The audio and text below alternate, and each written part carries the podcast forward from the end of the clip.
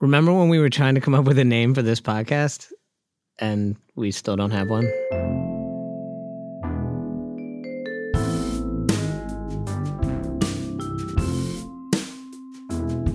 Hi, I'm Robert Schwartz, Chief Marketing Officer for Carat. We are here on the 13th floor of our building here in downtown Manhattan, just across from uh, Grand Central Station. And we are in the middle of a an experiment, so to speak. We are both creating and launching our very first podcast for Carat. We do not have an official name. We have an idea of what we want to do. And we are here meeting with my dear friend Jason, who is our esteemed producer and savant, audio savant. that got a groan. uh, and Chelsea has highly begrudgingly decided to join me in this effort. This is where you say hello. Hey everyone, this is Chelsea Contre. So we invite you to join. Hopefully, you will get from this not just the content that we're looking to get out, but also sort of the process by which we're making it, because we think it's impossible to separate those two things. Yeah. Give me give me your list again. The human element, made for humans, the art of being human, back to human, or be human. Why do we care about this human stuff? I don't know, because it's not real people. right, because it's not real people marketing. um, but in theory, what is our idea behind it? Directly targeting humans, like actual people. So understanding their motivations. Yeah, and I the the the technical capability that supports that even being an idea is that you have some known identity, anonymized though it may be, around which I can associate real behavior. And I think that's a powerful idea. You know, if you go back to sort of 1996, 1995, I know perish the thought. That's when Peppers and Rogers come out with their seminal marketing book around one-to-one marketing. And they start talking about this idea of right time, right place, right message. And if you were to go to like one of our sister agencies or, or, even one of our pitches, what you'd hear in that meeting is right message, right time, right place. And here we are literally 20 years later, and we're still kind of talking about the same thing that is only now becoming technically more possible and more personalized. Yeah. But the reality of the humanness, quote unquote, of it is that we exist in an increasingly disconnected time. So, we've in our connectedness driven a level of humanity out of our dialogue not just in our marketing dialogue but in our day-to-day institutional dialogue. And i i think that's part of what we wanted to try to get at with this. I think people brands and corporations alike need to be more human.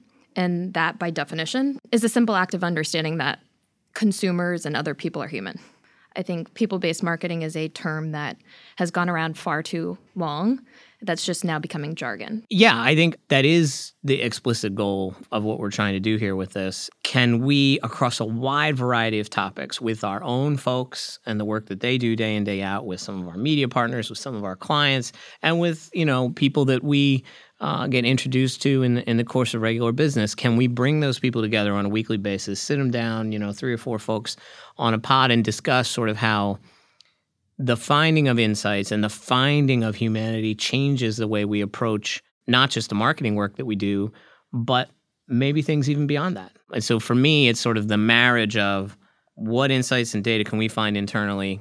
How do we find some additional folks to kind of talk about those conversations? And how do we how do we make that a compelling dialogue about trying to find real human connection points, trying to find real drivers of behavior, real needs, and things that make an impact.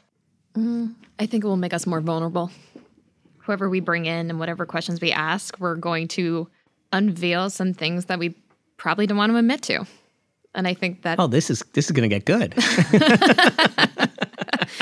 I won't be on this podcast the whole entire time doing that. Chelsea's so like, I don't want to be on this podcast right now. I'll say vulnerable right now, but I'm not doing that in the long run. Um, I think for the success of being more personable and more human, and what Robert had already said, there's a sense of vulnerability. So the conversations that we'll have sometimes won't be the easiest conversations to have, but they'll be good for the future. I love that. So the kinds of folks we're going to have on the show, We're going to have a bunch of our own folks, strategy people. We have buying and planning people. We have insight people. And they are, I think, really talented folks. So you will definitely get a healthy, healthy dose of those folks. We obviously have a thousand different media partners, whether that's digital partners or sort of traditional partners. You'll get a healthy dose of that. We're blessed with fantastic clients, whether it's you know the Microsofts of the world or the Diageos of the world. You'll get a taste of that, and then I think there'll be some uh, other folks we uh, we meet along the way. I think some of them will be loose conversations, particularly in the beginning. yeah, like this. Others will be more like one to one interviews, I feel like. Yeah. And then we'll go from there. Yeah, I, I think, think we've some aspirations about actually producing, but let's one step at a time. Uh, all right, so we've been at this for like ever. All right, back to human. Oh, the humanity. Be a human. Humanities, a new class. I got nothing anymore. On being human. The art of being human. Chelsea, this is your call. What are we calling this thing? I think we should call it the human element. I'm in. That's as exciting as you're going to get. you can use that too.